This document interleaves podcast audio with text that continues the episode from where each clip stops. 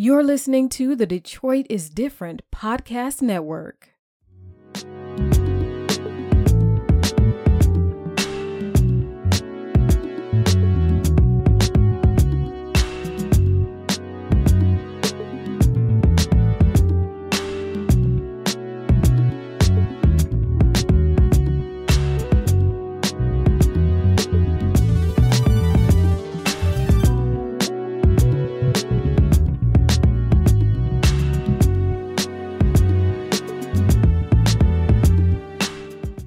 Welcome back to the Piper Carter podcast, everyone. You are listening to Piper Carter. And yes, this is 2021, January. We are on our 105th episode. We're coming to you uh, via Zoom because they say our COVID numbers are climbing in Michigan. So just want to uh, bring into the room my illustrious co-host. What's up, Brittany? Peace pipe. What's going on, Deja? Hey y'all, it's popping. Nothing much. Jaira, how are you? Jaira. I am great. Wonderful, wonderful. So, what was everyone's week like? Um, what was your week like, Brittany? Uh, week was good. Um, settling in at work, new job, new year, new goals, and um, just had a really chill weekend. No, nothing, nothing abnormal. Watching a lot of basketball, making a lot of pizza. Got a pop up coming up Friday for Martin Luther King Day. FY. And that's about it. All right, that's what's up. Ooh. What's up with you guys? I'm just working too much. That's all. Orthodontist gig is going cool, but I'm tired all the time. Are So- you done? Are you done in the eye world?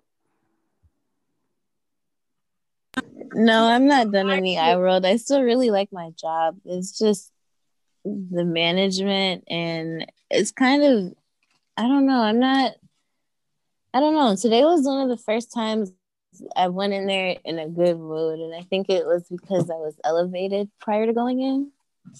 So You, you were mu- mute, uh, Deja. I was saying that I feel like the the reason I went in there today with such high spirits was because I was elevated prior to going in. But I don't really know if I love the job the same as I used to. Hmm. I don't know what I I don't know. I'm not I don't know. If it paid more, I feel like I'd be happier there because I like what I do, but I just don't know what else to do right now. I'm What- going through a 20 year old life crisis. Uh, what about you, Jaira? Um, I had a pretty busy week. I mean, besides Christmas, you know, spending time with family and Mhm. everything, that was great. Uh, just been trying to, because I'm trying to get into a new job, honestly. Um, Yeah. Just work towards getting into uh, cybersecurity and uh, uh, iOS app development more. So I'm trying to get like a desk job in a way, or like where I'm working on the computer. Okay. Um, that's that's really about it, and just working with Lumumba and doing gigs, stuff like that. That sounds good. That sounds super good, good, good, good, good, good, good. Yeah, trying to make this year very productive. Oh no, my uh, girlfriend, she has a um new website. She's well business that she's doing Okay. for like um makeup and uh, lip gloss and uh, necklaces and things like that, and it comes out soon. Yeah. Um, and yeah, she, that's I'm just been helping her with that. All right. Well, let us know how we can support. Definitely. You know, that's what's up. Congratulations to her. Yep, yep. So for me, my week was pretty intense. I started taking this music business certificate at uh, NYU, New York University, and I'm doing that online. And I've also been on Clubhouse. I attended um, a couple of really good clubhouse um you know conversations and Sure. Uh, Thanks for initiating such a uh, great, great wait, concept. That's Clubhouse now. I won't be able to hang so, out. um, I just been trying to figure out like you know ways in which to support people better. So like support the people that support me, like like you guys, and then also uh, with women in hip hop, just restructuring a lot of stuff. We had a good women in hip hop conversation on Clubhouse yesterday and um just looking just looking at how I can be more of service to people, to folks, to artists, um, especially women identified artists. So uh just a lot of learning and a lot of listening. So yeah. And still looking forward to Deja's debut with her uh beats. So looking We're under a month away. Yeah. Me too. Can't wait. Oh, Thanks. On, uh, thank you. On, thank you. Uh, working on Women's History Month project. So, Ooh. Uh, getting that together. So I'll probably reach out to y'all. I, I, I, you know how you try to work things out in your head first to figure out things and put manifestation on stuff. So I'm gonna be reaching out to y'all this week to get that going because I had an idea, but now that'd be cool. Yeah, so just ways in which to transform, you know how we did the uh the showcase, the annual showcase of women in hip hop at the um at our residency at the Charles H. Wright. So, yes, ma'am. Well, um that was a two hour thing and that might be a bit aggressive on, you know, I mean maybe so, maybe not, but I think right now I'm gonna move it and we're I'm gonna do something different because I want to make it more interesting online. So I'm gonna do a 30 minute um showcase and I'm just gonna focus on one artist. And um I you know, but we're gonna do visuals for it and we're gonna live stream it and she's writing music and we're gonna have different videos available. So just want to uh, do something that was much more intentional so that it also plays into her goals as an artist so that um you know we're moving towards um creating something that's that's a bit more inspirational than just trying to make music if that makes sense or just past representation right so now mm-hmm. How, do we feed people, you know, feed people's souls with the music? How do we, you know, for me, touch. Stevie Wonder is one of my top favorite artists. I know he's not a woman in hip hop, but he's one of my top favorite artists, like of all time. And the music that he made, you know, was just full of love and full of vision. And he pushed boundaries, you know, with the technology and with his instruments. And um, but Stevie's top five for me as well.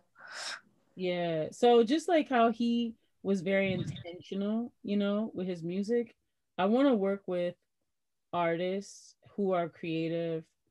I shouldn't say like that because there's nobody that can compare to Stevie, but um, but are intentional and and want to um, you know, do something to impact sound and society, if that makes sense.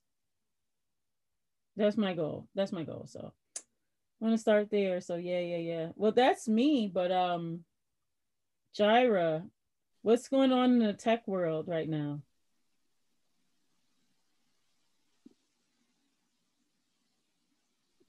You're muted, Jaira. Oh, sorry about that. Um, so you want me to uh, wait? Sorry, I didn't. I'll, I'll step away for a sec. What did you say? I was saying your tech report. Oh, okay, yeah. Boston so I wanted to talk about um, Boston Dynamics. Um, so I'm not sure if everyone is familiar with this company, but they're like a robotics um, company, and they specifically uh, work on like uh, robots or you know uh, different like software things like that to better humanity in a way. So they have like um, new robots that are military grade and they function and you know work without uh, without a controller. So like you know, it's not someone behind a controller fully operating a robot. They have them where they're like self intelligent and they know how to determine whether uh, a person is um, armed or whether the person is dangerous or whether they're a civilian or not. And uh, also, they have it to where they're in combat. Uh, they have like a little a, a parody online where they sh- they're showing off the. Um, it's on YouTube. If you type in Boston Dynamics uh, robot on YouTube, you'll see like a parody video of them demonstrating how the robots are very responsive and how um, if you hit it or if you um, like ram it or anything, like put any obstacle in front of it, it'll determine whether or not um, you know the person is uh, bad or not to shoot them. So like you know they had different obstacles where they were hitting the robot, pushing it on the ground, it, and it gets right back up. Um, they stand in front of it, in front of a target, and it wouldn't shoot until they uh, aren't in front of it anymore and um, they even stood next to a target and then shot the target rather than them. Um, they were just showing off the different um, capabilities that um, this robot is capable of, so that they can put it in combat, so that uh, people aren't harmed anymore, and they can just send the robots so that um, soldiers can just go home to their families and not have to risk their lives anymore. Okay, first I'm gonna let Brittany or Deja respond. I just love Jaira's optimism when it comes to tech and it being safely used. I mean, honestly, I think I saw one of uh, the Boston Dynamics uh, like uh, prototypes a couple years ago, and I think the robot was like running, and they were like watching its movements. Um, I mean, in all honesty, this is where we are. It would be interesting to see robots being implemented into the military. Um, and it'll also be interesting to see if police departments start implementing them in the next five years. Um, I am a huge um, fan of robots in fashion for some reason just because of i mean there's no secret that there's still a lot of child labor and cheap labor that's being used and excuse me being misused. So at the end of the day i would like to see uh, robots in the application. Uh, i think i saw on youtube there was like a robot that was building a shoe within like six minutes. So i don't know. I mean it's just the age we're in. That's all i have to say what are your thoughts, Deja? Um, I I don't know because I don't like the idea of police robots, but I see that artificial intelligence is unstoppable and inevitable.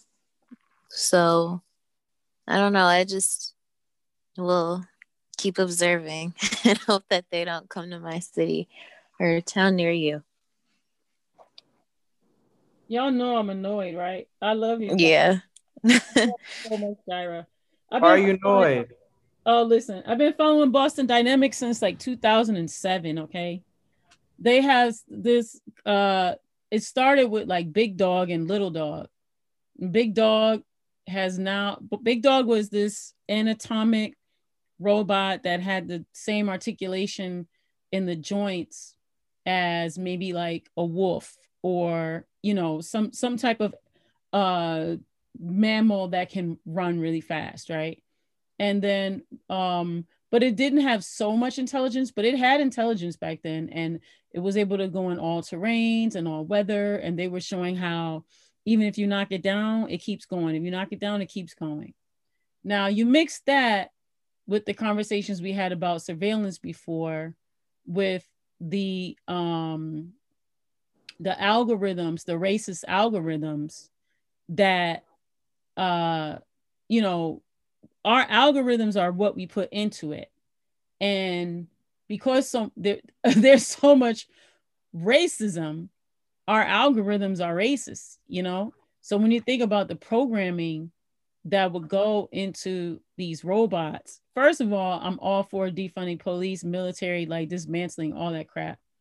But when you think about what technology, already the nefariousness of a police or military, like their function is to murder people.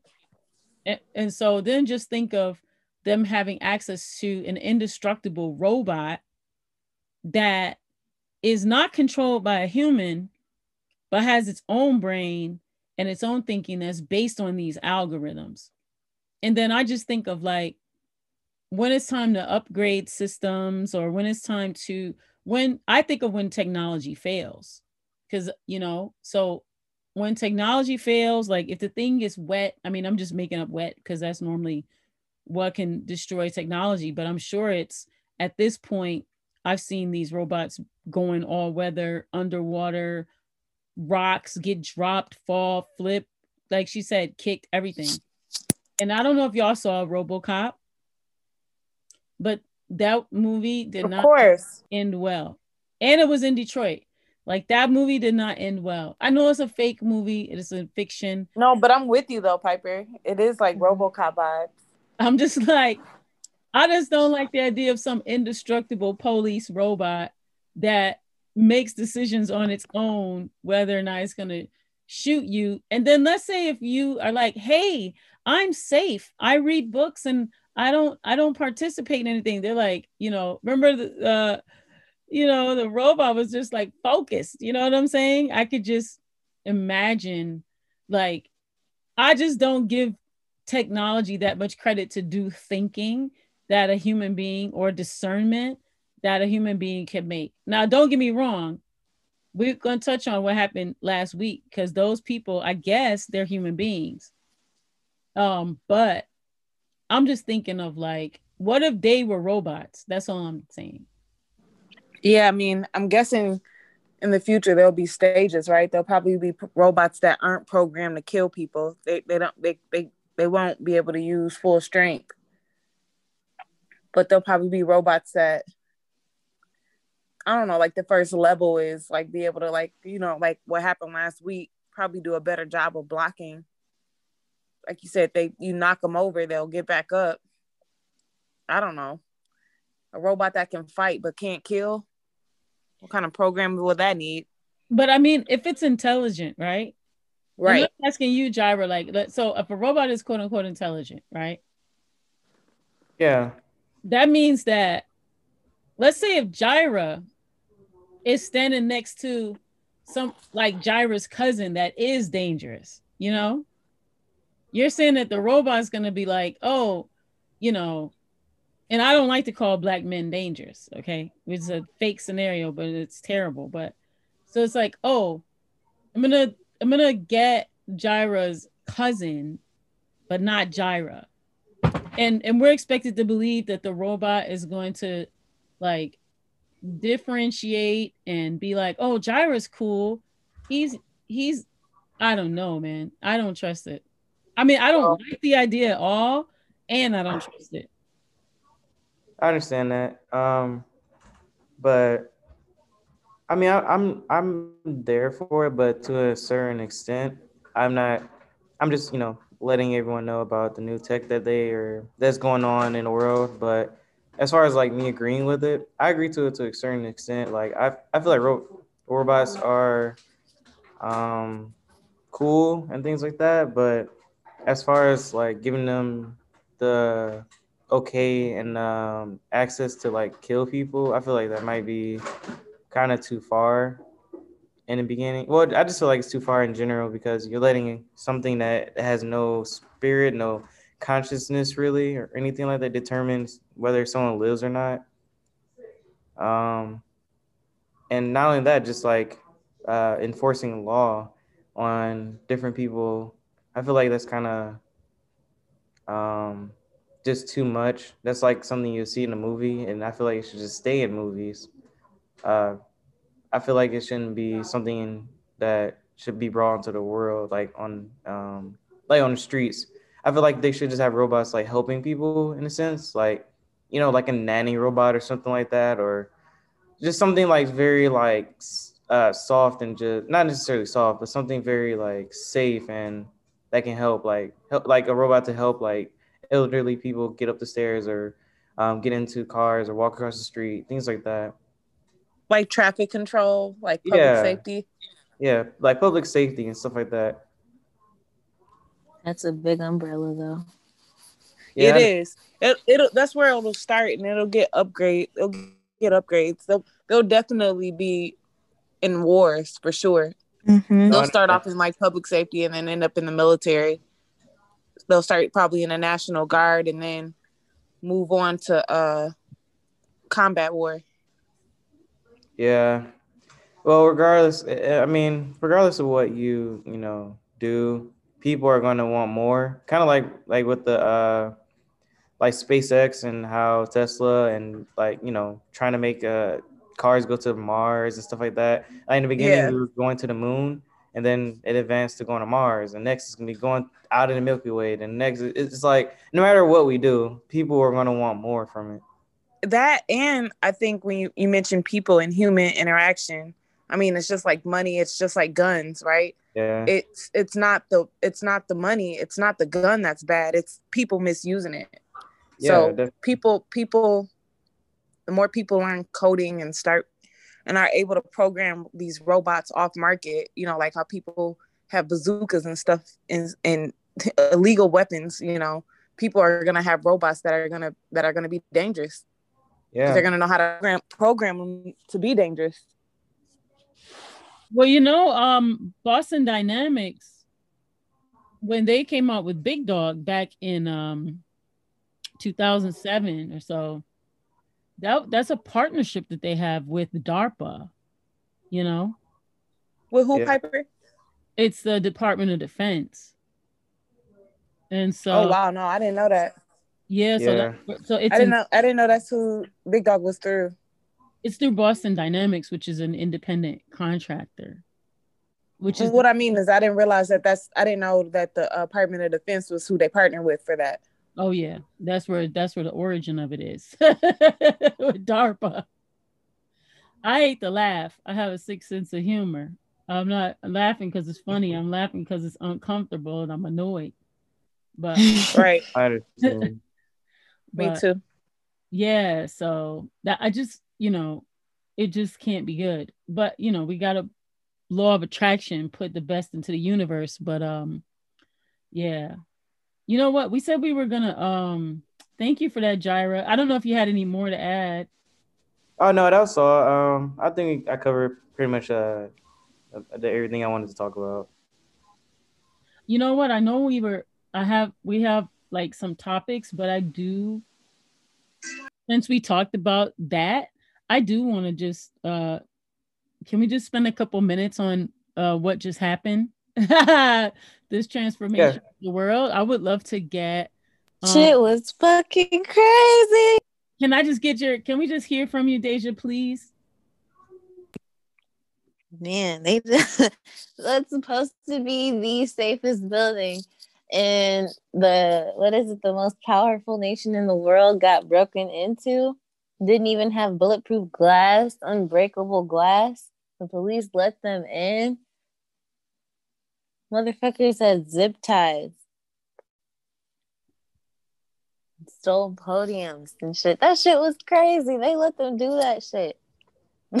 There's so many That's pictures. so wild to me. It was so many pictures. So much stuff. Ransacked so many offices. The damages they carved. I forgot what they carved into the door, but that shit was just crazy. The niggas run wild.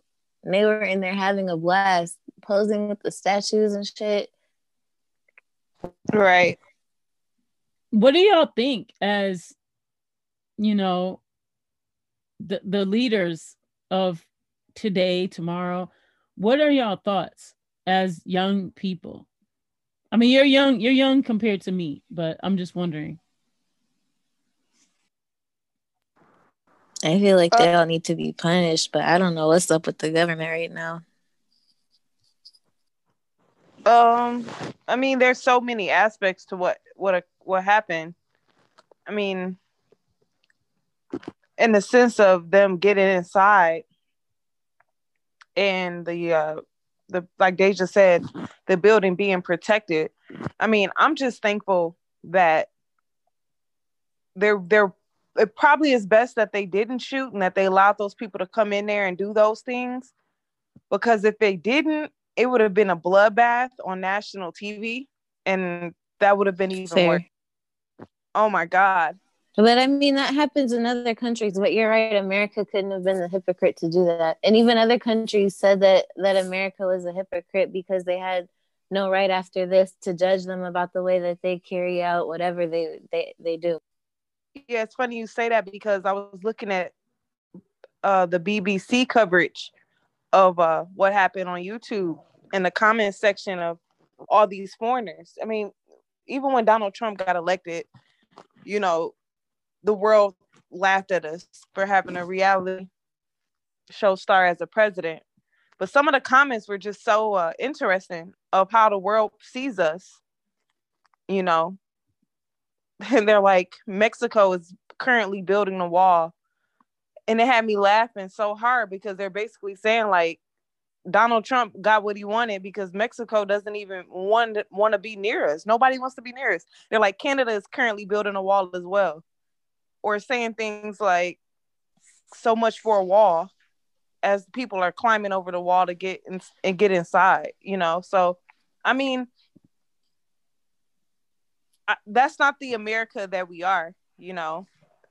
Uh you know you have a lot of people who are saying like this has nothing to do with black people this is this isn't our issue you know but from a for from a foreign foreign perspective you know that that that gave the world a lot to digest Mm-hmm. Yeah, I agree. and uh, that's something we have to think about you know that's uh It made us look so weak.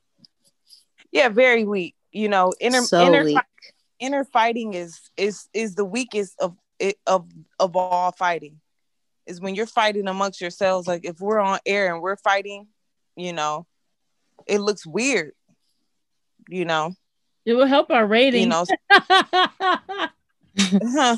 as an american right we laugh and we say that right? That's what we enjoy is uh you know confusion discombobulation yeah trauma all that you know? And then my cousin has a as a friend that works for the cia he lives here in michigan. He was raised in detroit born and raised. And uh, he was he was saying it's so interesting how the media and social media has done their job for them. He says it's unreal. All they have to do is just go online. And you know people have already started losing their jobs. Um people have already started being arrested. I And mean, that's the thing people- too, right? That that Trump, yeah these Trump set them up, and th- now they all get Left them out to dry. Now they're pissed at them. yeah Mm-hmm.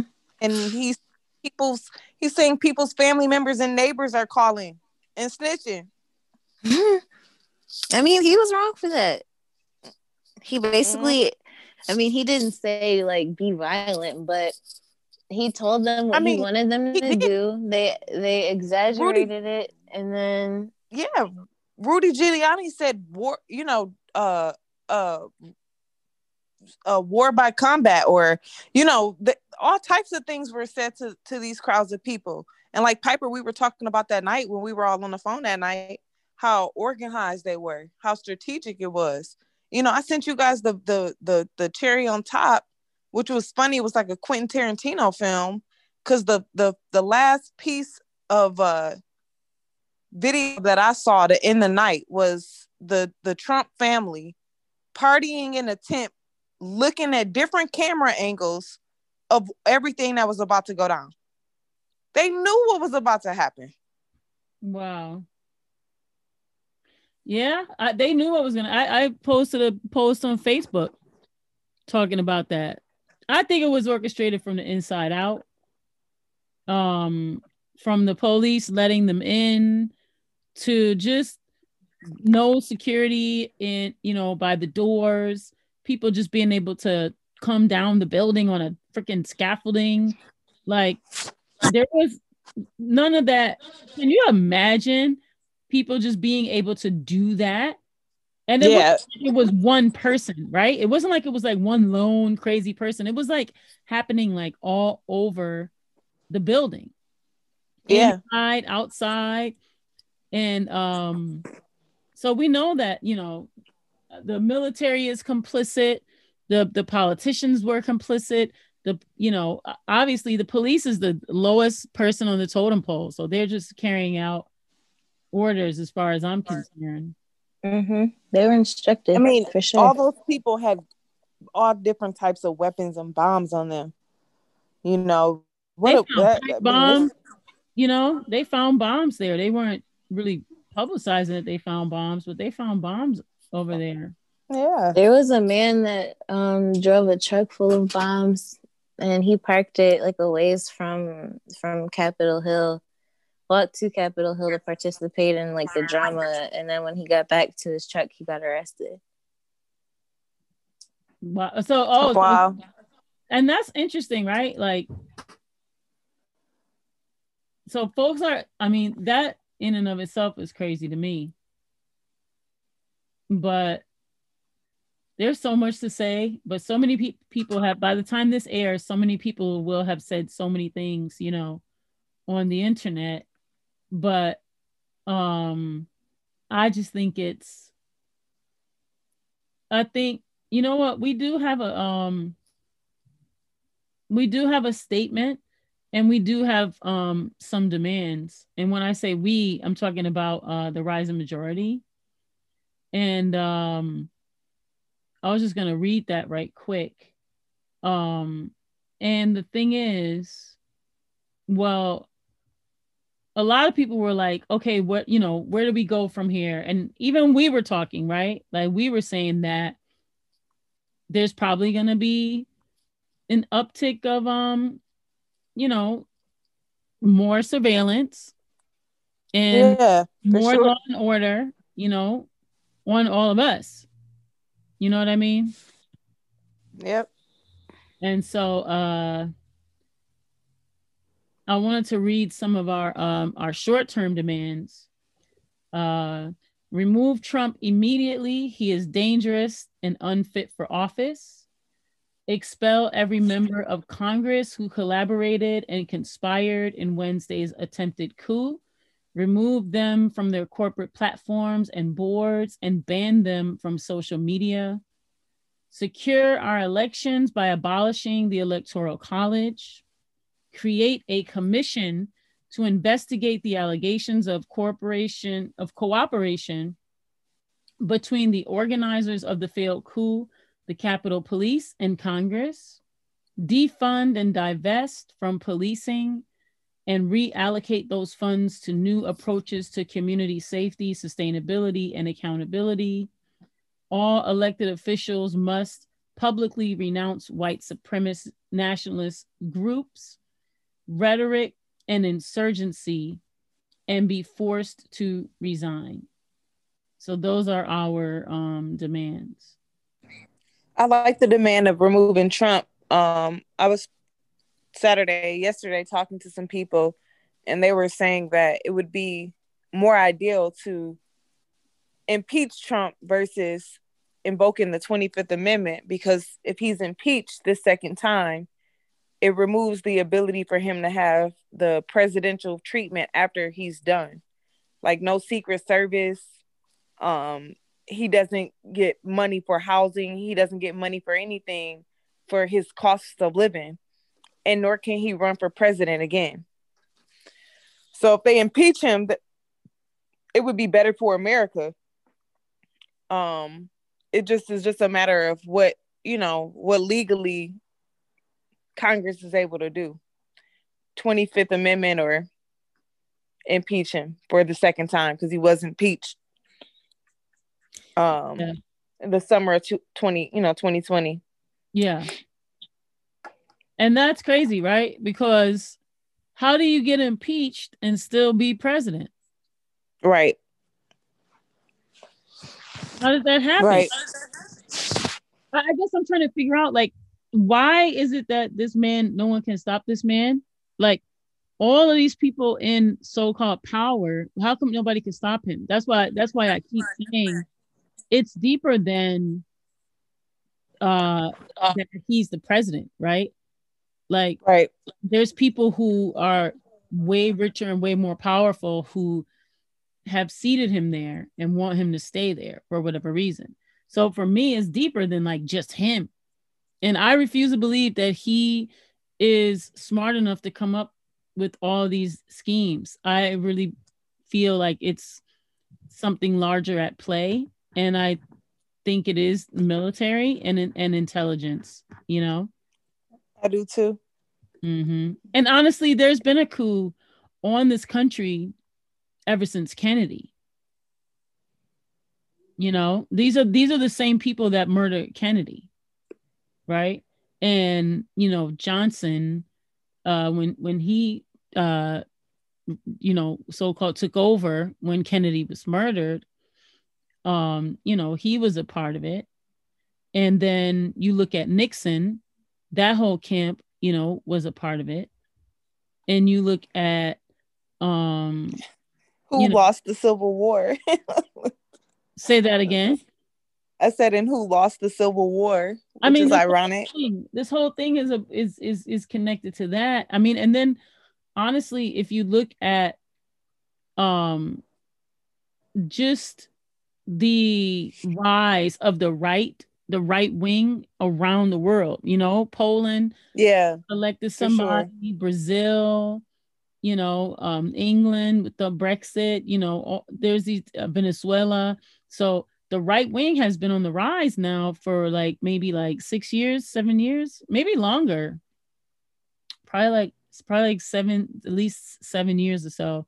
The right has been, you know, gaining so-called power right around around the world and putting in leadership. And so yeah, Trump is quote unquote like one of them. You know what I mean? Um so even like what is what is uh anyway, those are our list of demands. Just wanted to put that on the table. Um nice, very nice. let me see. Well, let's go to Deja because I, I I have a couple more topics, but I don't want to dominate the conversation. No, no, this is all good. It's relevant. Um, my subject is censorship. All of these social medias have banned Trump because they violated their um like the rules of the of the platforms about inciting violence and encouraging racism and just any all of the things that he's violated against human rights they've all finally banned him but i'm just annoyed that they decided to do it now to save face because they didn't want to incite anything else over the next few days of his presidency. And also, apps have been taken out of the App Store, Amazon Store, and Google Play Store too because of censorship. Um, but these are more right leaning apps um, because they were supporting Trump stuff. So there's this app called Parler that was taken out and it was just a platform for like right leaning people right wing leaning people to just congregate and share their opinions and plans and apparently it was one of the main places where um, strategies for january 6th were taking place so they all got removed from the app stores too and when my coworker that's like liberal and right right leaning, he posted, well, he didn't even make a post. He was sharing something with his mom about um, Antifa um, conspiracies about how they infiltrated the mob and actually were the ones that ransacked the Capitol and made all that mess about them. And he was just having a conversation with his mom and his messages, and they flagged the messages, and now he can't use that feature or maybe even the rest of the features for the app for 30 days. So they're What going through was that? messages. What app was that? Oh, that was Facebook. Facebook. Mm-hmm. So, and this, So is, this yeah, is the thing, right? crazy. this is my thing with censorship. Like, I have like a I have like a love hate relationship with it. Cause like on the one hand, I'm like, okay, we talk about free speech, but like how far does free speech go? I know I had a conversation with uh this this Mhm. person. He's a he's a white man. He's a so-called leftist, radical leftist. And Okay. um after was it the uh the tiki torch thing? You know, um I just I just was pissed off because the folks from the ACLU were defending those tiki. You remember the tiki torch guys that were down in um where was the teacher? torch? Charlotte, Charleston, right? Charlottesville. was it Charlottesville? Yeah. Okay, so they were down in Yeah. Right? So the ACLU was defending the, the Tiki Torch guys, and I was pissed off. And he was saying, Oh, you know, everyone has they're defending the right to free speech and blah blah blah blah. blah. And I was like, okay, where like for me as a black person, black bodied person, black bodied human, I really don't give a, a crap if like about you know your right to your free speech blah blah blah. If if your speech is you know harmful right and can cause Threatening. you know mm-hmm. harm. Like for me and and and so that's why i say it's a love hate because you know there's all types of speech right? And creativity Mhm. and whatever.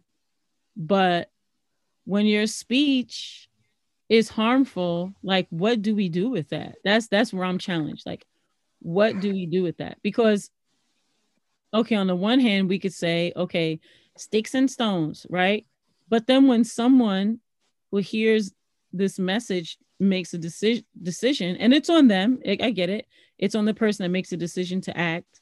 But if the speech is insightful if the speech is harmful like what do we do with that like what do we do with all of that Mhm.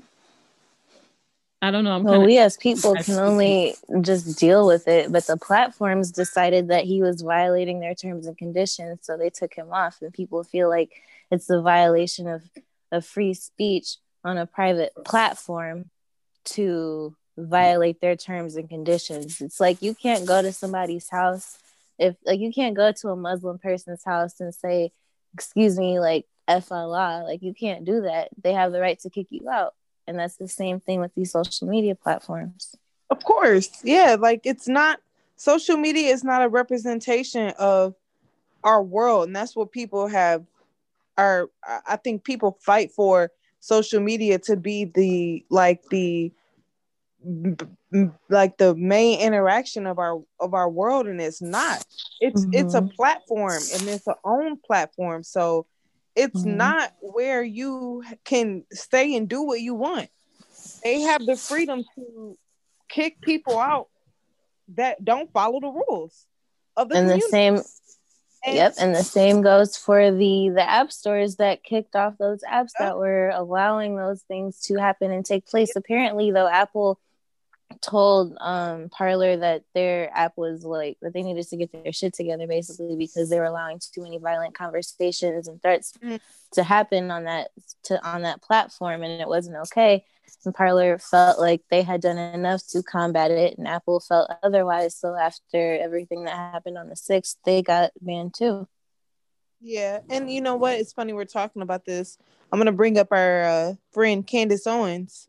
Not really our friend. I, I'm being sarcastic, but she just released a, uh PSA where she's talking about censorship and how it is um, being misused, and how the they're trying. To, everybody is trying to to shut the right up, and that the right is gonna have to continue to fight for their voice and for their opinions to be heard because the world is making them out to be evil and corrupt and they're not. Can we just talk I'm about these This is Proud Boy- unreal. Proud that this is where- go ahead I'm just, uh, I was just saying, this is unreal that this is where we're at, where there are people who are saying things that other people don't agree with and feel as if are dangerous, and they feel as if those people are somehow, some way plotting against them. It's it's just an unreal place that we're at. Can we just talk about the whole like black Cuban that was head of the Proud Boys and like all these black and Asians that we saw at um the march? I mean not the march, the the whatever whatever it was, the insurrection. Did you see all the black people that were there? Mm-hmm. Yeah, there were a lot. Quite a few.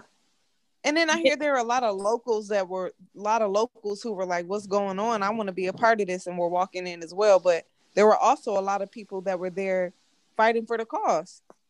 Did you see the black Yeah. guy that was screaming "F Black Lives Matter"? With yeah, with the rest of them, Yeah. chanting? Did you see the, the the dudes that were inside of the um the the the, the Capitol, the black kid, the black dudes that was inside? I'm just I'm just like I understand the Uncle Ruckusness like that exists. I mean, I knew that it existed, but you're I funny. didn't know to The this black men. black men also want to protect their guns. Mm, that's what it is. Protect the gun. And that's the thing. You're willing now you're gonna go to jail. Because you know for sure when they say they're gonna round people up and arrest them, they're going to black guy first. You're going first, black guy. You know? That's It's how a back burner issue to some people, I think. Say that again.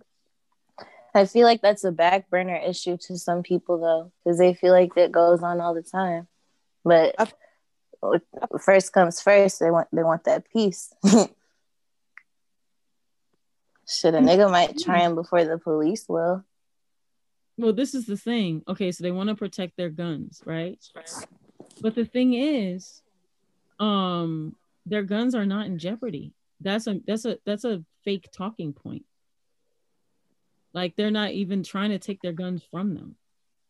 And that's the that's the thing that that the messaging that the right ha- keeps doing that's that's a lie that they keep perpetuating. They're not trying to take people's guns from them. Yeah, and it, it's it's the whole it's the whole narrative that the also with the black man that about family, right? With the with the strong movement of LGBTQ that the black man no longer has a place in his household. Oh, please. There's a lot of things. There's a lot of these conservative, as some people would say, misogynist uh, viewpoints Our misogynist viewpoints. that you know that uh, that black men just super align with the quote unquote conservative, which just so happens not to be conservative. I mean, it's super radical because think about it. Like, okay, the I'm gonna just talk about like the people that I know of, right? I'm not gonna generalize. I'm gonna talk about people I know of. The black men that I know of that subscribe to this rhetoric, they are, forgive me, insecure. They're insecure about themselves. They're insecure about their manhood the the black men that I know that don't subscribe to that, they're very secure. They're very secure in themselves. They're secure in their manhood, if you will, their identity. And so I think it's really, I'm gonna be honest, I feel like it's an insecurity. And that, and I'm only basing it on the men that I know that either ascribe to it or uh, subscribe to it or or don't. It's I think it has a lot to do with that, like mostly to do with that. And I think which is when you peel the layer back even further, it has a lot to just do with the the trauma of being a black man in this country and falling for the the narrative of success that just is an illusion. So many illusions. And mm. it's it's just a it's just a generational curse at this point. or even the illusions of manhood Yeah, for Like- sure. like what you know and i mean and that is not binary and fixed and absolute either All right. Right. you know and so just the men that i know that subscribe to that type of thinking they are very fixed and and and and very you know in a box and and you know they talk that talk about oh the black family but they're also the same person that says the black woman i'm gonna use this word quote unquote should be this and should do this and should have her hair like this and should dress like this and should act this way and it's like that is the problem imposing these norms or these ideals onto people and just Yeah. not, you know, accepting people in their full humanity. Hmm? You know, that's a part of the issue. Yeah, for sure. I don't think any one of us is what you would call quote unquote like the ideal, like, you know, of the you know vision of womanhood you know what i mean but it doesn't mean that we that that our version of womanhood is is is bad you know what i mean like it's our version it's our version as we exist as black You women butchered her whole face. you know what you Yeah. say Oh, I'm sorry. I didn't realize I was off mute. Uh, Um, but no, you guys are making great points. I just don't know what else is gonna come from the future. My coworker has this conspiracy theory that um Trump will get another platform and have like another plan go down before he gets out of office to stop them from invoking the 25th. i mean they're saying there the media different people Mhm. are saying that possibly uh something something may be planned to go down on MLK Day or on or before or around MLK Day somewhere or um I'll say or and the um inauguration on the 20th. So there's like high alert for MLK Day and also the inauguration. Um so yeah, like I'm just um paying attention. I mean, and then the other implication too, have you noticed? I mean, you're not on social media, Brittany, but Deja and um Jaira, y'all are on social media. I've noticed now over the years, I've noticed people posting, I'm talking about black people on social media. I've noticed people posting themselves at the gun range or like posting their target after they're done or like posting their holster. But I noticed like after this, man, my timeline was flooded. It seemed like all my friends was like posting them at the gun range, you know? I didn't see that actually. No? Mm-mm. Yeah, my But that's good. that everyone was at the gun range posting themselves with their holster or posting their their gun range picture and, they, and everybody was like after uh after that everyone was like i'm strapped i'm strapped but i'm just saying that to say that this whole situation has put everyone on high alert to be Mhm. you know hyper aware of like your surroundings or like being black in the suburbs or you know just it's just i don't know it's, it's kind of at least what i'm seeing is this put people on high alert to like be in public like how do y'all feel have y'all seen that or felt that Um, I noticed that at work, it, it wasn't even discussed. It was so shocking to me that we discussed George Floyd and that era of media way more than this the riots were discussed. But I do notice that what happened made everyone feel uncomfortable. And I think that it's a must that people are gonna have to start being more careful and way more um in control of their surroundings or at least understand their surroundings more. I, I just think that's just a must to switch habits. Mhm. you have thoughts deja or jaira Um, I agree with Brittany. I just think everyone needs to be on high alert, and I feel like everyone is waking up to what the media is doing, or not. I'm sorry, not the media, but the government is doing after seeing the cops allow people into the Capitol and let them go crazy and everything else that they've done. I think that they're finally seeing the jig. man Yeah. I'm glad people are trying to stand up for themselves and taking action. What'd you say, Jaira? Oh no, I, I was just saying I agree with um what they were saying. I just feel like uh eventually people will start seeing um well I mean people already do see it, but like I feel like more people see how corrupt everything is. And um but regardless, people only see what they want to. So it wouldn't like how do people That's so true, Jaira. yeah, it, it, like it doesn't matter. Like honestly, um, you know, the people who did what they did at the Capitol, or you know, whatever they were thinking, they didn't think it was bad. They just thought it was good for them. Like you know, they they weren't really thinking about um, anybody else but themselves. So So true. yeah, It's so you know, true. You saw the guy, that guy, when they started showing people's picture about who was getting arrested. And did you see that one white guy that was down with the Proud Boys and he was saying he shouldn't be arrested because he has a black wife with natural hair? yeah, I saw that. Dumb Oh, shit. Yeah. That's Wow. crazy. The the Proud Boy thing is weird. Like, but that's all a part of the KKK rebranding. You know how when the KKK said like a couple years ago they were going to rebrand itself and they got like a black like leader and then he was teaching them how to do it and then they How to do it. themselves. I think I think that's what that is. Proud Boys rebranding KKK, but they let black people in now. Uncle Ruckus's, you know, not just yeah. but you know, all, all you know, because there was some Asians up there too, yo. There's so many different Yeah. ways people think. It's unreal to me, like how people come up with their like ideologies and what they think the world really is. Oh man, it's so crazy. Man, but guess what? Everyone agrees on What?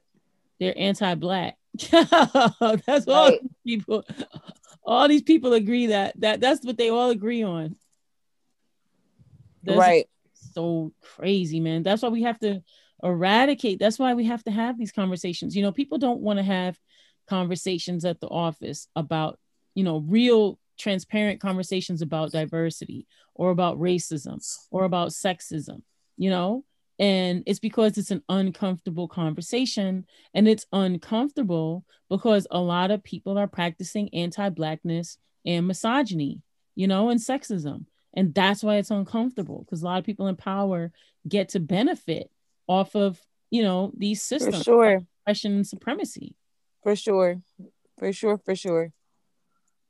So Yeah. I, don't know. I I think we need to. I think in office spaces, like you know, we saw the whole. Everyone was uncomfortable after the George Floyd, and then everyone came up with the, oh, you know, we love black people, and you know, we want to do better type statement. And I think you know now is the time that that needs to be backed up. You know what? What is the training that needs to happen? What is the rehiring that needs to happen? What's the restructuring of power or the shifting of power? Um, or the sharing of power like what needs to happen right what how do people's salaries right need to be increased people need to get those raises and those bonuses and that's just on like a corporate level you know Let, yeah, let's talk about that. I like I like that.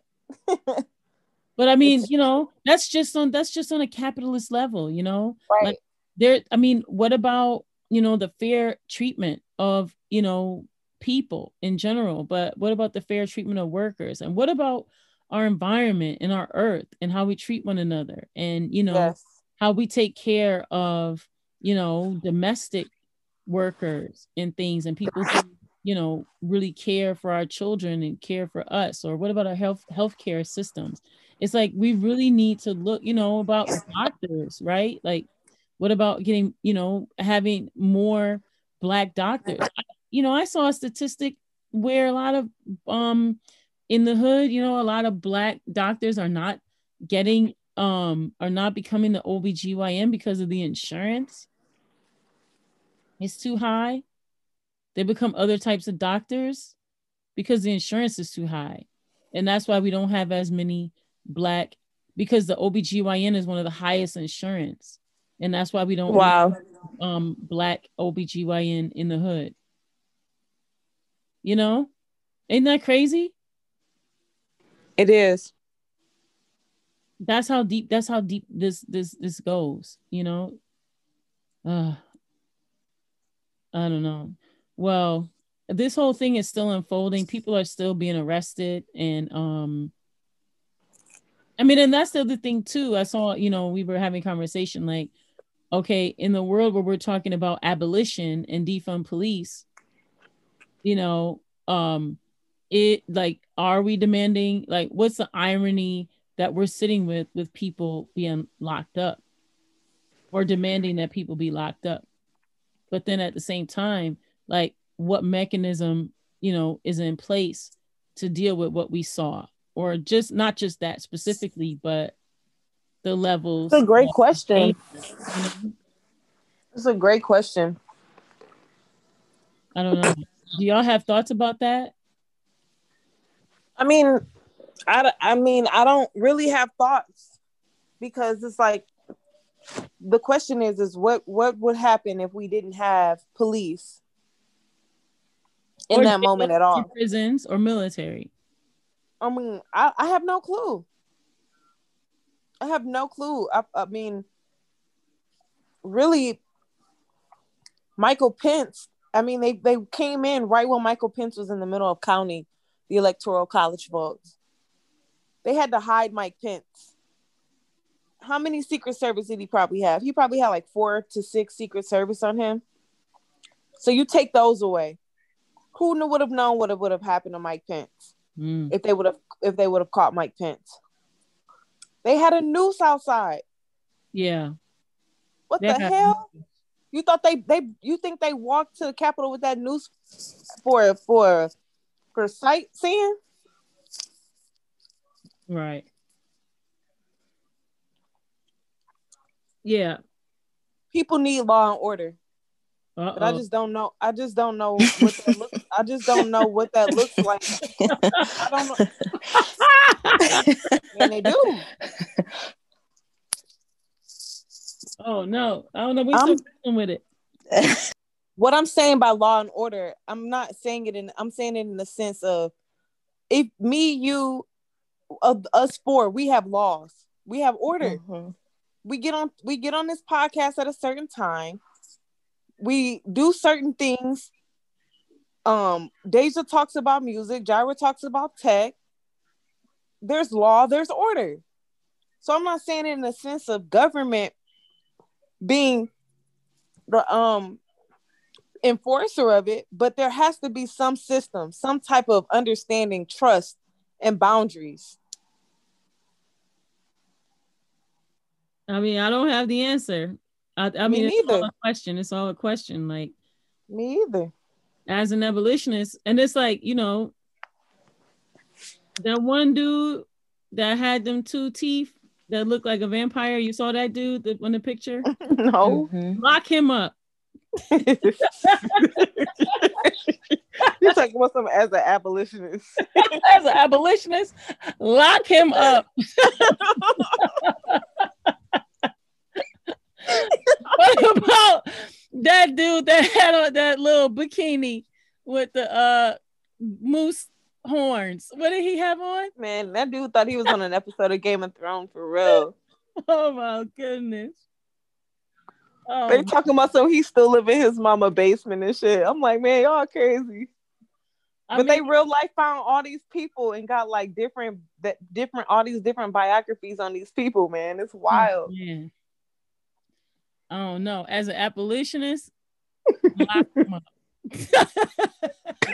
but definitely that dude with them two vampire teeth. Whoa, he was looking crazy. I'll send y'all that picture, but that joint was scary. I was like, what? Wild times for sure. I don't know. But um yeah, we'll we'll we'll keep exploring that. We'll keep exploring that. I have a couple of more stories. I'm like uh well not a couple more, but I have one more story in the astrology report. But I wanted to just share because I wanted to get you guys input. Um there's been recently within the last couple years people have been but more recently uh people have been uh, musicians have been selling their catalog and i guess like for me i've been in conversations for the last i don't know my whole life and where um the the conversation was centered on owning your masters and the struggle for like black artists to own their masters. I mean, part of that is the reason Sam Cooke was murdered, right? Um and you know, what what do we see like with uh Pimp C, you know? Right. Um, and just Michael know, Jackson Michael Prince. Jackson, Prince, you know, um wouldn't wouldn't work with an artist if they didn't own their own masters. and so you know i guess um for me i'm just uh confused by why artists would sell their masters but we recently saw um jimmy iovine he sold his production catalog that included eight mile and we saw bob dylan he sold his entire songwriting catalog um, it's like 600 songs. The list goes on. You got RZA, Steve Nicks, David Crosby, Barry Manilow, Blondie, Chrissie Hynde, Dave Stewart, Killers, Imagine Dragons, Dolly Parton, L.A. Reid, No ID, and Calvin Harris. All this year. Yeah, like so for me, I'm confused, like I said, because the entire my entire life I've always, you know, been taught you have to own, own, own your masters, own your masters. And so and and and like you said, look at the artists who've been murdered because they own their masters. Yeah. Well, Uh, yeah. Well, so some of it does have to do with what I was reading with streaming. When an artist would, you know, after an album comes out and they own their own music and people are buying the actual CDs and tapes or vinyls, you get money off of that, the royalties off of that. But the royalties that you get off the streams when you own your own music aren't enough. So with this COVID shit going on, some of these artists are selling their stuff because it's worth more to sell it than it is to just get money off of getting streams. So it's a hot market right now for publishing just because you're not really going to be making money off of anything else. If you if you if you own if you own your own music or you own other people's music, it's basically a seller's market at this point.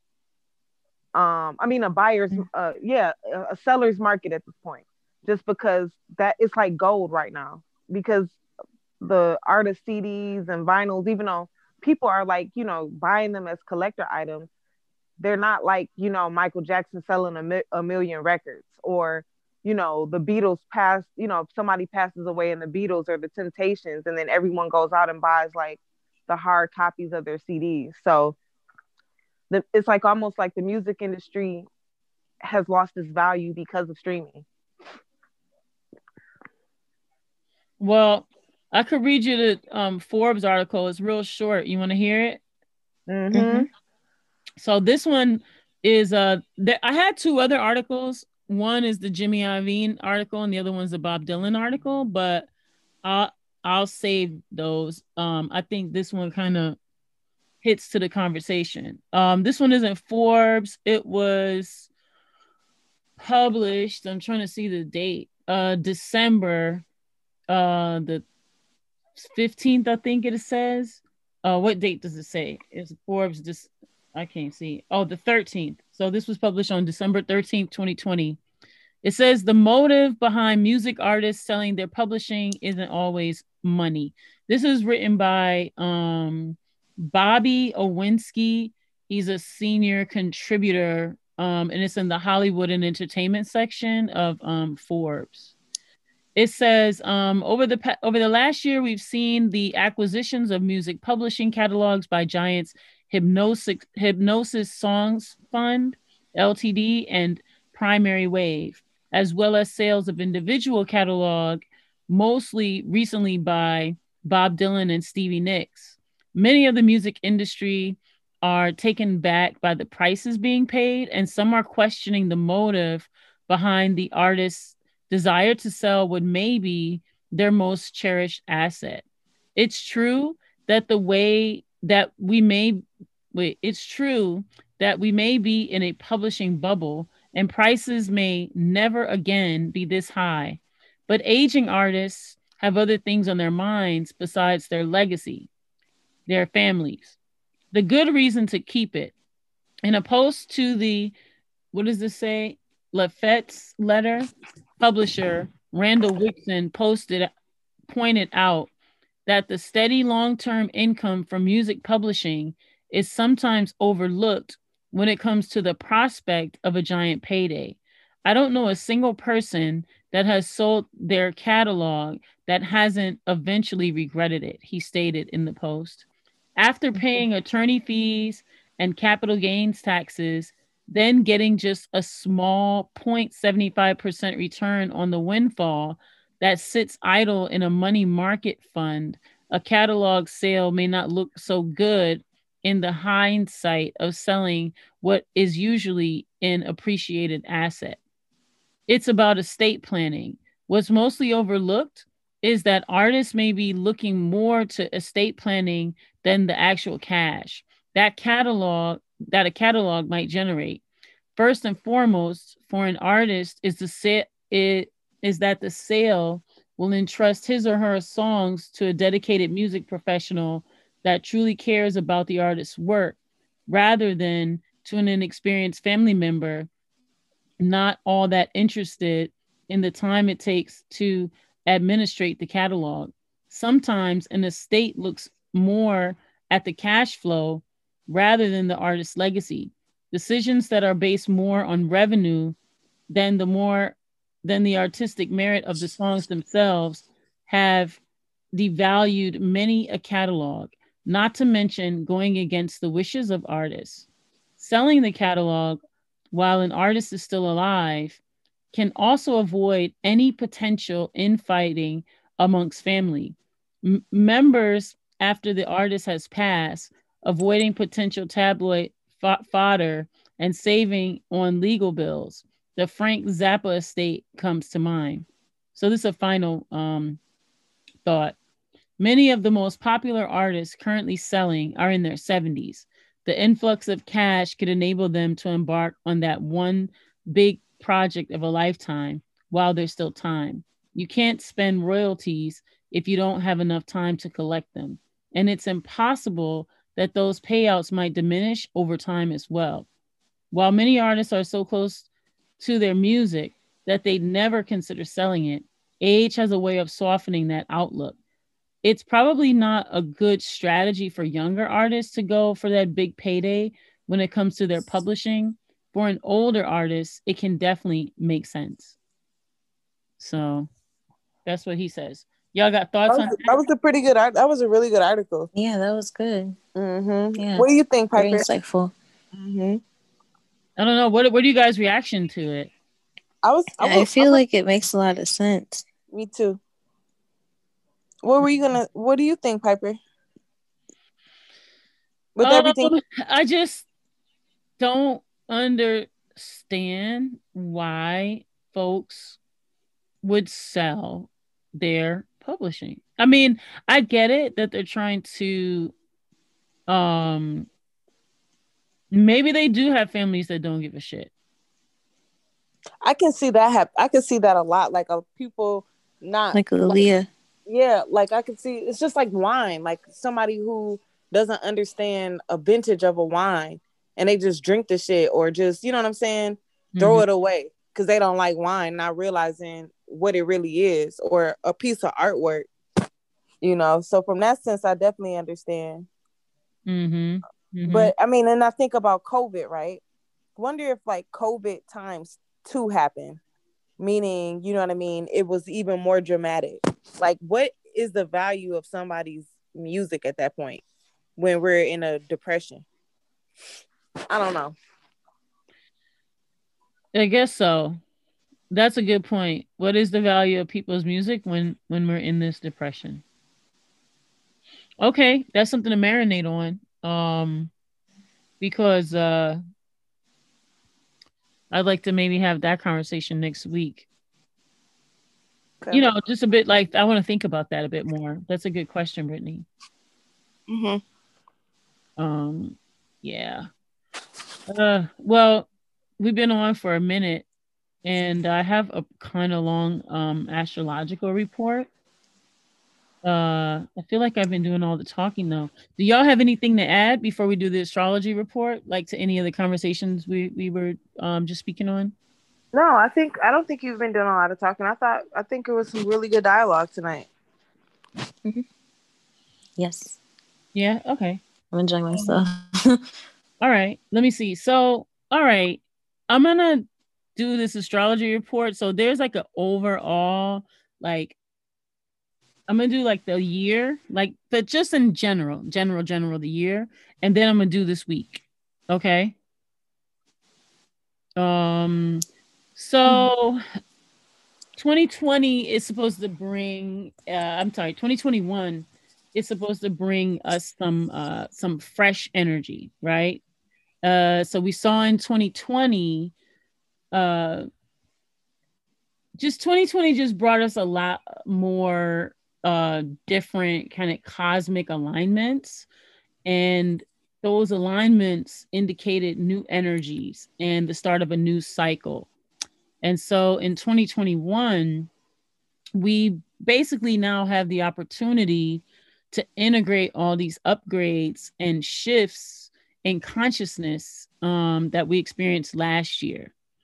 And so 2021 is also a five, a number five year in numerology, which is all about creativity and innovation. And so we're able to use this energy in a new way um, and and and and and really be thrifty and think outside the box, right? So we also have a strong Aquarian energy happening throughout this year. And this is in part because of the um the remember that rare alignment we had uh on December 21st and it was the the great conjunction um and that was the alignment of Saturn and Jupiter and Aquarius and so that energy is creating this wave of Aquarian energy and helping us to integrate and shift into this age of Aquarius. So, although we're feeling this Aquarian energy all through the year, on February the 11th, we're going to have um, an Aquarius new moon. And so, of course, Aquarius season is you know the end of january through like mid february and so we'll be feeling um that energy you know we'll be feeling that energy like really strong really during that period um so aquarian energy is very much about the collective and focusing on what is good for the group. It's a very uh community based energy. And well you know this is really beautiful right? Um you know thinking of people and society and all that but we also have to uh just be balanced you know just keep in mind to a bit of balance because we don't want to completely forget the needs of the individual right? Um and that can be a tendency uh when we have strong aquarian energy. Um Aquarian energy is also about technology and advancements in technology and innovation. And um, funding new ways of doing, you know, like finding, you know, new ways of doing things. Um, we definitely saw technology infiltrate our lives a lot more last year, and we'll see that increase this year. Um, Aquarius on the deepest levels is also about healing and healing the collective consciousness. And um, if you notice, the symbol for Aquarius is the water bearer. And so Aquarius is not a water sign, it's an air sign. Um, and it has the ability to collect the water, and which the water represents the collective consciousness, and to cleanse it. Um, and that's the power of air, right? the power of breath and then it returns that right uh, energy back down to earth. And so um, we can each tap into this Aquarian gift of healing and find ways to heal and shift and transform and raise the vibrations of ourselves and our environment, um, our world, you know, and our collective consciousness. Um, our our spiritual work or our meditation or our visualization or our prayers, you know, whatever modality we decided to use, um, they're not just for us anymore, right? They're they're for the planet and they're for the universe and they're for the greater whole. And so we can all connect to that energy in our own way, or you know, whatever way feels right for us. And so um the next major theme for 2021 is this like Saturn Uranus square. And so Saturn will be in Aquarius um uh and uh sorry um Uranus is in Aquarius and um Saturn is is in Taurus and it's going to happen 3 times uh no I'm sorry because uh, Aquarius is ruled by Uranus. So it's reverse. So Aquarius, I'm sorry, Saturn is going to be in Aquarius. And um and uh Uranus will be in Taurus, right? And that's going to happen 3 times in 2021. And they will form a square alignment and that's going to be 90 degrees from each other.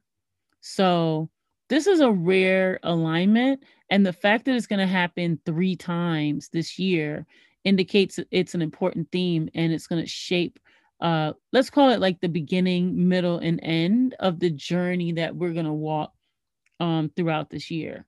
So the first alignment is going to be uh february the 17th the next one is going to be june 14th and the final one is going to be december the 24th so these dates become like the beginning, middle, end uh, markings of this journey.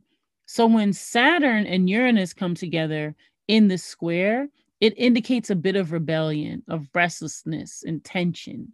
Um, it can mean like a push pull, right, between establishment and freedom, you know, or, or you know, just fill in the blank, right? Um, so the higher reason is uh, that there needs to be some sort of shakeup uh, to the tried and true things that you know govern our society. Um, it's about shifting society, and um, that was a big theme in 2020, by the way, right? Um, the way we govern society, we know needs to shift, and so that's what we'll see manifest um, under the Saturn Uranus square. Um, the Saturn Uranus square is also about is also our calling card uh, for our Mother Earth and how we're treating her, um, or how we treat the planet. You know, um, we really need to step back and take responsibility you know for our planet and so this alignment may really force us to do that i mean we we can no longer afford to abuse our planet and we may get some strong messages under this energy. Um, it can bring extreme weather events and um, you know these kind of things we need to look out for. Um, but it's basically our calling card, right, to protect the planet uh, when that Saturn Uranus alignment happens. So let's just be conscious about how we're choosing to use the resources of Mother Earth. Um, Uranus is also the planet of surprise. So whenever it's making an alignment like this, it's a bit unpredictable because the nature of Uranus is unpredictability. So it could be something shocking or surprising or um you know some information some like new information that sweeps us and catches us off guard. Um so Uranus surprises us to awaken us, though, right? It shakes us up so we can open our eyes. And the next big alignment of 2021 um, is a series of eclipses. And so last year in 2020, we had six eclipses. And um, this year we have four. And four is pretty much the normal amount of eclipses we have in a year. So eclipses are like turning points um, for the year. Um, they're basically like quantum leaps, and they can become indicators of where we want to go. So usually we're forced to like let something go in order to graduate to that next level. Um, it could be, you know, things also, you know, coming into our life as well. And so two of these eclipses will be the strongest types um, that that that exist. And um, I'll, I'll talk about those later, uh, you know, in, in later episodes of the podcast as we get closer to them. But um, the first one is going to happen in May, and that's going to be a full moon eclipse. And it's also, you know, the full moon is also known as the blood moon because it has the uh, that kind of reddish glow. And um, you know, we'll we'll we'll you know, I'll I'll let you guys know about the eclipses. Um, let's talk about Jupiter for a second. So Jupiter um is gonna it, it basically spends about 12 months in each um, sign of the zodiac. And so usually astrologers will look to Jupiter to see what themes um, are going to be going on for the year. And so we want to look at um, at Jupiter, um, you know, moving forward. So just going back um, to what I was saying earlier. So 2021 is a, a five year in numerology, and five the number five is very creative. So we're integrating a lot of energies, um, and this integration will allow us to tap into new levels of creativity, new skills, um, and just you know new new pockets of information, and and just open in our minds, right, um, and in our hearts. We become more uh, open and aware. And also at the end of December, at the end of the year, uh, Venus is going to go into retrograde. And it does it about every 18 months. And when it does, it's a time of heart healing and heart opening.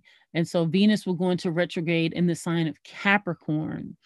And it'll be a time for us to reflect and go within and and basically find our worth.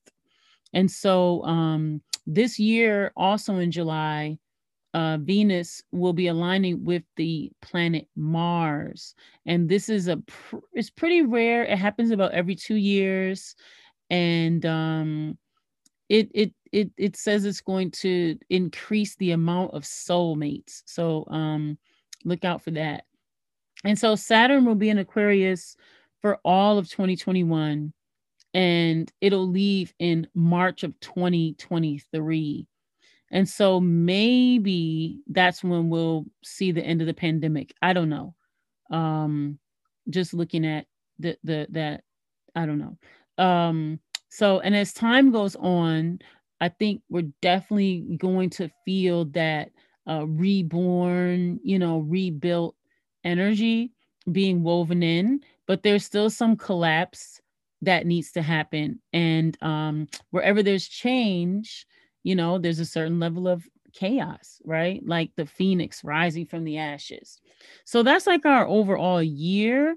And so um now I just want to talk a bit about um this week. And this isn't quite as long about this week, but it's not that short either. So this week uh there could be a sense of irritability and frustration um, we see the old world is collapsing and the new world is starting to build up, right?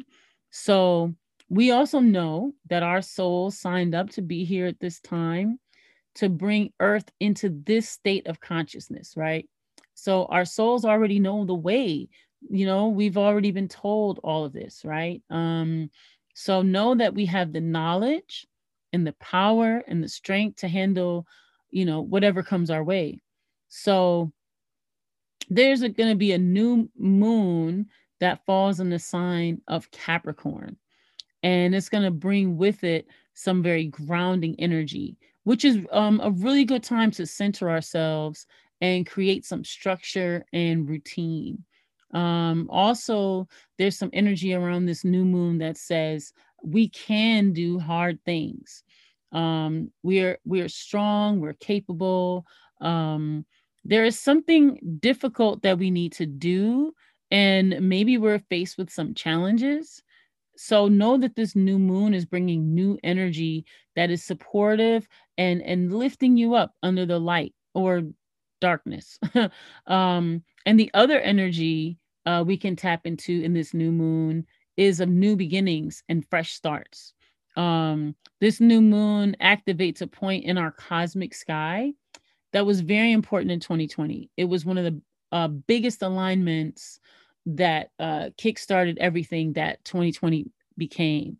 And so the fact that this point is returning uh, to this to, to the to the sky in the same uh, in the, to the same so this alignment is returning to the same point right in the sky it symbolizes a, a leveling up. Um we can begin again right? We are wiser now. We don't need to follow that same pattern or traps or locked mentality. We can begin again with a new wisdom and a higher level of consciousness and um new moons are always a great time for intentions so, uh, you know, we're new people from who we were a year ago. So let's set intentions based on who we are now, um, letting go of expectations, right? So we may have all had a lot of big expectations for 2020, and then maybe they didn't happen. And so this is our opportunity to begin again uh, with our new wisdom. And we know better now, right? Um, how we so we can do better and um, we have better awareness now. Um, so that's a, a, rise of the new moon. That's going to happen on the 12th and 13th, depending on your time zone. And then on the 14th, we have uh, the planet Uranus moving direct. So Uranus had been direct, uh, had been retrograde uh, since August, and now it'll shift into direct motion. And so Uranus is the planet of change. So we may experience an aha moment or something that was not clear, something uh, that maybe we've been working on, something you've been working on possibly um, in August that you may find clarity on around the 14th. And as Uranus goes direct, um, we have no major planets in retrograde for a little while. So lots of moving forward energy. Mercury, though, is preparing to go retrograde at the end of this month. But before then, we'll experience um, forward motion. So we'll notice time moving forward more quickly and things moving forward. So let's use that. So that's my that's my report. That's my astrology report. Does anything resonate with anyone?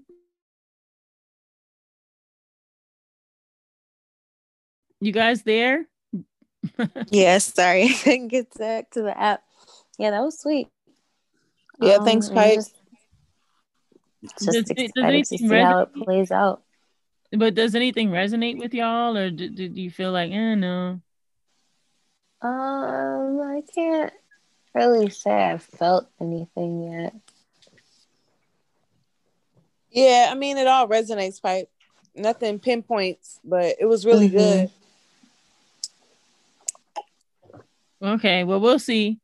Um, I'm just thinking like when we did the report last time and I called it on the 6th, it happened right on the 6th. I was like, yeah. Although, but yeah. Uh, yeah, so just look at things that you know we want to do and like when to do them. Just working to be a bit more um cognizant of our tools that we were given by our ancestors, you know, to do yes like listen to the universe and watch the skies and pay attention and all that. So um just working on doing that a little bit more. But how have you how before we go, just share how you guys are leveling up this year. Like let's go, Jaira. How are you leveling up this year, Jaira? Um, I am going to be working super hard to get my um, uh, skills in learning uh, Python and learning how to uh, code like as far as like making developing apps and things like that, and um, just cybersecurity in general. I want to be like like I'm trying to go hard this year. I'm trying to like by the end of this year, I want to be so I want to be uh very knowledgeable in a, a lot of like in three different categories like Linux, Python, and um, iOS developing. What about you, Deja? How you leveling up this year? Um, more beats and coding. I don't know how I'm gonna fit time in for that, but I really want to try it. So those are my two goals. Brittany, how you leveling up? Um, just I'd say I want everybody to know about my pizza by the end of the year. Want that to be a thing. Brand recognition. Okay. I guess for me, um, it's just a lot learning some tools that I need. So, like, I'm taking marketing certificate class and I'm taking this music business uh, certificate program in uh, just, yeah, leveling up in, in, in that kind of way, you know, leveling up, leveling up my, my skill set. But then I think also I, I want to acknowledge the present and um you know i did buy a really nice new camera and i was on the list to get the uh, canon r5 and i got it. And so and got some nice pipe yeah so just uh we'll be doing more photography and video projects and just um that's so cool. Pushing that congrats. Thanks. So would like to get y'all involved in that and I, and and y'all help help me level that up and then I'd like to get involved with what you're doing and help you level up so. Oh I love that. Yeah. So all right. Well I've had fun. How how do you guys feel? Feel good always. Yeah I really appreciate all of you. I appreciate you Deja for what you brought today. Thank you so much. And appreciate you, Brittany. Appreciate you, Jaira.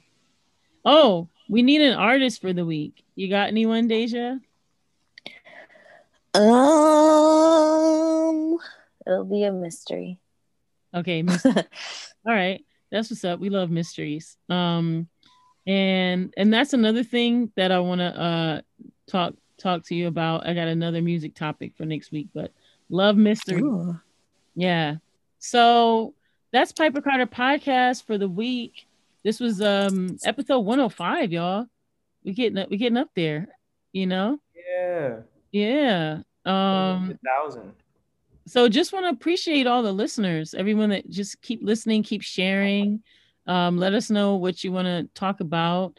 We started posting a bit more on social media, so uh, we'll work to start bringing you some more video and live content on the socials so we can uh, get some more feedback and engagement. But um, if you want to connect with us, we are pc.podcast on Instagram and also on Facebook.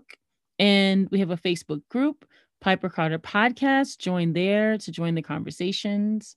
And, you know, just keep listening to Detroit is Different. We really appreciate Khary Way Frazier for just creating this awesome platform with all these different podcasts that are on it. So check out all the podcasts on DetroitIsDifferent.net. And we will see you next week. Peace. Remember to like, share, subscribe, and always listen on Stitcher, Google Play, Apple Store, and Spotify.